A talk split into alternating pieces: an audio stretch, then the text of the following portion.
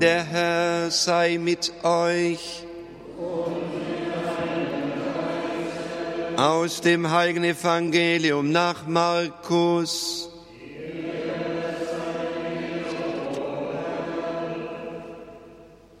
In jener Zeit zogen Jesus und seine Jünger durch Galiläa. Jesus aber wollte nicht, dass jemand davon erfuhr, denn er wollte seine Jünger über etwas belehren. Er sagte zu ihnen, der Menschensohn wird den Menschen ausgeliefert und sie werden ihn töten. Doch drei Tage nach seinem Tod wird er auferstehen. Aber sie verstanden den Sinn seiner Worte nicht, scheuten sich jedoch, ihn zu fragen. Sie kamen nach Kapharnaum. Als er dann im Haus war, fragte er sie, worüber habt ihr unterwegs gesprochen? Sie schwiegen, denn sie hatten unterwegs miteinander darüber gesprochen, wer von ihnen der Größte sei. Da setzte er sich, rief die Zwölf und sagte zu ihnen, wer der Erste sein will, soll der Letzte von allen und der Diener aller sein. Und er stellte ein Kind in ihre Mitte, nahm es in seine Arme und sagte zu ihnen, wer ein solches Kind um meinetwillen aufnimmt, der nimmt mich auf. Wer aber mich aufnimmt, der nimmt nicht nur mich auf, sondern den, der mich gesandt hat. Evangelium unseres Herrn Jesus Christus.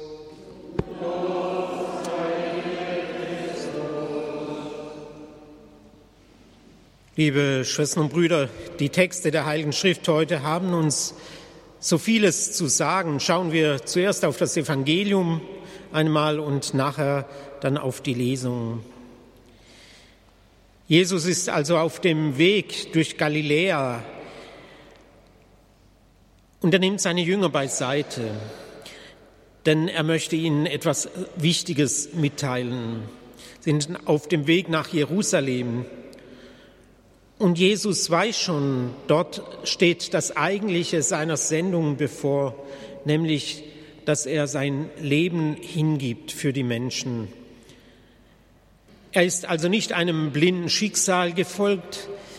Sein Tod sind nicht einfach Frucht dieser Auseinandersetzungen mit den Führenden des Volkes Israel. Diese sind quasi wenn man so will, nur seine Handlanger am Ende. Aber er weiß, dass sein Tod die Erlösung der Menschen bewirken wird. Aber es ist nicht das letzte Wort. Sie werden ihn töten, wie es heißt, aber nach drei Tagen wird er auferstehen. In diesem Bewusstsein geht Jesus seinen Pilgerweg hinauf nach Jerusalem. Und die Jünger mit diesem Geheimnis vertraut zu machen, mit dieser Sendung, hat er sie bewusst beiseite genommen.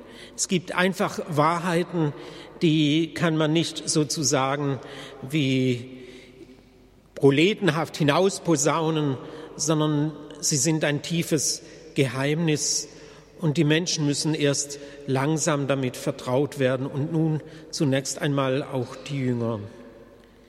Jesus ist gekommen, das Heil der Menschen zu wirken durch seinen Tod und seine Auferstehung. Er wird auferstehen und keine Macht dieser Welt wird dies verhindern können. Und so hat er seine Jünger beiseite genommen, dann gehen sie weiter und wie sie dann nach Kapharnaum kommen, dann geschieht dieses Ungeheuerliche. Jesus fragt die Jünger, er spürt, die Jünger sind mit diesen Worten, mit dieser Botschaft über seinen Tod und seine Auferstehung noch nicht wirklich vertraut. Und er fragt sie, worüber habt ihr denn miteinander gesprochen? Und dann kommt dieses Erschütternde zum Vorschein, dass die Jünger so menschlich waren, dass sie sich auf dem Weg einfach darüber unterhalten hatten, obwohl Jesus ihnen so eine wichtige Botschaft anvertraut hatte, wer von ihnen der Größte sei. Und da spüren wir uns sozusagen in Anführungszeichen in bester Gesellschaft. Diese Jünger sind eben in allem, wozu Großem sie berufen sind, ganz Mensch. Und trotzdem hat der Herr sie erwählt und trotzdem hat er sie als seine Jünger an sich gezogen. Trotzdem sind es seine Freunde. Aber er weiß, er muss sie noch weiterführen. Es gibt noch mehr für sie zu lernen. Wer der Größte unter euch sein will, der sei der Diener aller. Und er nimmt ein Kind in ihre Mitte, nimmt es in seine Arme. Wer ein solches Kind um meinetwillen aufnimmt, der nimmt mich auf. Und wer mich aufnimmt, nimmt den auf, der mich gesandt hat. Der Weg, den Jesus mit seinen Jüngern geht, ist wirklich ein ganz tiefer Weg. Er vertraut ihnen alles an, auch die göttliche Wahrheit, seine Sendung. Und er tut es, obwohl er weiß, dass die Jünger eben ganz einfache Menschen waren, die mit menschlichen Gedanken sich auseinandersetzen und erst vertraut werden mussten sozusagen mit dem Göttlichen, mit dem Plan, den Gott mit Jesus vorhatte.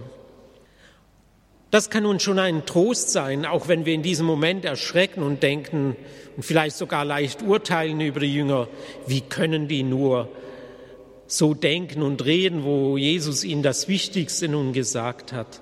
Nein, wir sollten umgekehrt darüber denken. Wir sollten Jesus danken, dass er den Menschen ganz ernst nimmt, auch wenn er oft menschlich bleibt. Und auch uns ruft Jesus in eine große Sendung hinein, obwohl vieles, was er zu wirken und zu sagen hat, über unsere Vorstellung manchmal hinausgeht und wir vieles vielleicht nicht verstehen, was im Reich Gottes geschieht und warum das eine so sich zeigt und das andere so, warum uns manchmal die Wege Gottes verborgen bleiben und wir selber manchmal ganz menschlich mit unseren Gedanken für ihn wirken wollen. Wir könnten denken, geben wir lieber auf, wir sind nicht dafür geeignet.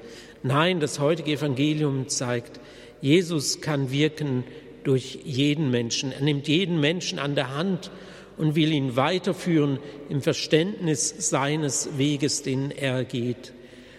Und das ist das einzige Entscheidende, wie ein Kind an der Hand des Vaters, der Mutter in das Leben hineinwächst und lernt so müssen einfach auch wir bereit sein, nicht eigene Leistungen und Vollkommenheiten zu zeigen, aber einfach bereit sein zu lernen, zu hören an der Hand Jesu.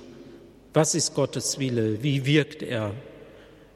Und immer wieder bereit sein, unsere eigenen Gedanken zu hinterfragen, zuzugeben, dass wir oft noch so menschlich sind. Das Buch Jesu Sirach heute gibt uns ähnlich eine Botschaft des Mutes. Es will uns sozusagen in allem herausfordern, an die Vorsehung Gottes zu glauben. Der Verfasser des Buches Jesus Sirach weiß, dass wir geprüft werden im Leben durch vielerlei Bedrängnisse. Und das ist ja auch so, das spüren wir ja auch. Manchmal haben wir Zweifel, manchmal können wir vielleicht nicht mehr unter der Last des Lebens und fragen dann, wo ist das Wirken Gottes? Wo setzt er sich sozusagen in dieser Welt durch mit seinem Wirken? Wir haben Zweifel. Aber der Verfasser des Buches, Jesus Sirach, will uns ermutigen und ruft uns zu, Vertrau auf Gott, er wird dir helfen. Hoffe auf ihn, er wird deine Wege ebnen. Und natürlich leben wir nur aus dem Erbarmen Gottes. Wir sind Menschen, die eben auch wie die Jünger schwach sind und sündig sind. Aber der Verfasser des Buches Jesus Sirus sagt, ihr, die ihr den Herrn fürchtet, hofft auf sein Erbarmen, weicht nicht ab damit ihr nicht zu Fall kommt. Zu Fall kommen wir nicht, wenn wir schwach sind, sondern wenn wir nicht an sein Erbarmen glauben. Das ist unser Problem. Nicht unsere Sünden, die kann uns Gott vergeben. Nicht unsere begrenzte Sicht der Dinge, die kann Gott weiten, er kann uns führen. Aber dazu braucht es einfach dies, dass wir an das Erbarmen Gottes glauben. Ihr, die ihr den Herrn fürchtet, hofft auf Heil, auf immerwährende Freude und auf Erbarmen. Und dann bringt der Verfasser dieses Buches auch noch eine geschichtliche Begründung, dass die Vorsehung Gottes wirklich wirkt und am Werk ist. Er schreibt nämlich, schaut auf die früheren Generationen und seht, wer hat auf den Herrn vertraut und ist dabei zu Schanden geworden? Wer hofft auf ihn und wurde verlassen? Wer rief ihn an und er erhörte ihn nicht?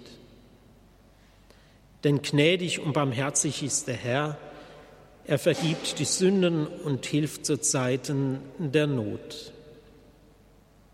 Jeder von uns hat vielleicht in seinem Umfeld aus den früheren Generationen, wir sprechen ja heute oft über die Heilung der Familiengeschichte und erinnern uns vielleicht auch an manches Ungut in unserer Familiengeschichte. Aber wir haben oft auch in den früheren Generationen Menschen, die uns wirklich im Glauben bestärkt und gelehrt haben, weil sie selber immer auf Gott vertraut haben. Ich erinnere mich zum Beispiel an meine eigene Großmutter, auch an unsere Familie, aber besonders auch die Großmutter, die wirklich eine betende Frau war. Sie ist 94 Jahre alt geworden, sie ist 1894 geboren, hat dann zwei Weltkriege mitgemacht, hat drei ihrer Söhne verloren im Zweiten Weltkrieg, hat viel Not erlitten. Zeitweise hatte sie auch fremde Soldaten auf dem eigenen Gehöft, die sie zu versorgen hatte und die ihr das Leben nicht nur einfach gemacht hatten.